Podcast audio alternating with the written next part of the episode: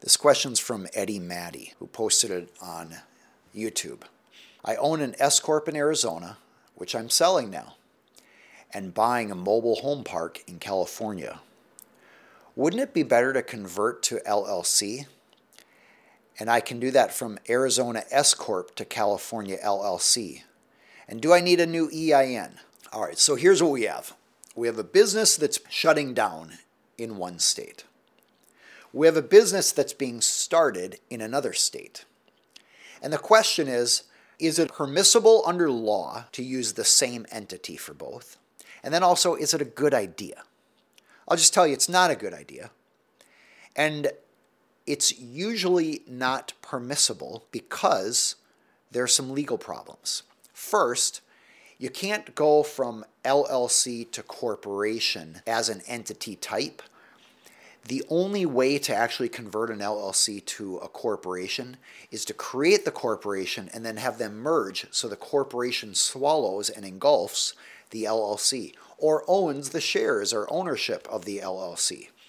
So when you merge entities, you always have to decide which entity is being consumed and which entity is consuming or enveloping or swallowing the other which entity is going to survive and which entity is going to cease to exist or terminate.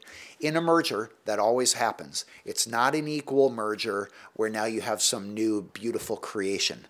It is one entity swallowing the other. So, in order to have an LLC convert to an S Corp. Although an LLC can elect with the IRS to be taxed as an S Corp, if the LLC actually wants to be a corporation, you must start a new corporation and have that corporation merge with and consume that LLC. So that's one issue here. The second issue is when an entity is built or is formed in one state, it exists there until it's closed. You can't transfer an entity usually to another state. You can operate it in another state, but the state where it's born is where it lives. So, what do you do? What do you do if you want to move it to another state? Well, you start an entity in that other state and it merges with and acquires and swallows the former entity, essentially acquiring all of its assets, perhaps all of its liabilities, its tax obligations, etc. But that's how you generally move an entity from one state to another. There's not actually a move process, it's an acquisition and a swallowing of the old entity, and the surviving new entity is in the state where you now want to live for the future. So, legally, in order to move entities between states, there has to be a new entity in that state and an acquisition and merger, if you will. Likewise, to convert from an LLC to a corporation, you need to have that process. But then there's the question of well, what about using the original entity? Is there a, reason you wouldn't want to? Yeah, the reason you don't want to is all the liabilities from your current or older business that you've been operating for a while, you'd like to have those come to a close. You don't want to have your new business typically on the hook for old lawsuits related to the old entity. So, usually, that's a very good time to just have a fresh start and let that old entity and any liabilities that might come up essentially just dissolve.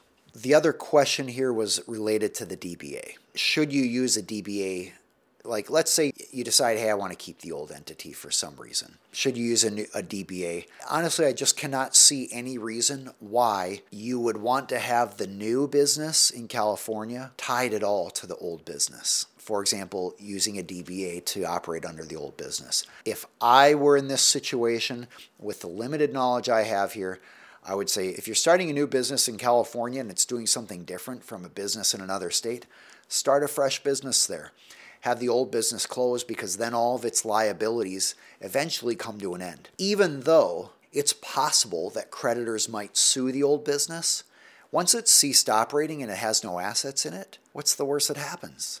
They get a judgment against an entity that has no value. I suppose that's not technically the worst that happens. A creditor can also subpoena you as a former employee or officer or shareholder and do discovery on you. So you may have to respond to that discovery. But as long as you did everything right, and I'd say work with an attorney in your state to properly close that business, you're not going to have any personal liability for a business that closed. All right, I'm Aaron Hall. I'm an attorney for business owners and entrepreneurs.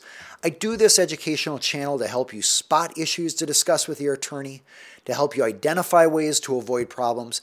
But keep in mind, it's an educational channel. This is not a replacement for using an attorney who understands the law in your state, in your jurisdiction, and can take the time to understand your particular goals and concerns and exceptions that might apply to you. I'd love for you to get the exclusive free resource that we make available to subscribers. It's a list of common legal problems and how to avoid them, and then videos, educational videos talking about how to avoid those problems in your company and set your company up for success. You can get that at aaronhall.com slash free. Enter your email address, and we will start sending you that information by email. If you have other questions, Feel free to continue to add them here. I will use those questions to answer in a future live Q&A. It was great being with you today. I look forward to seeing you again on the next live session.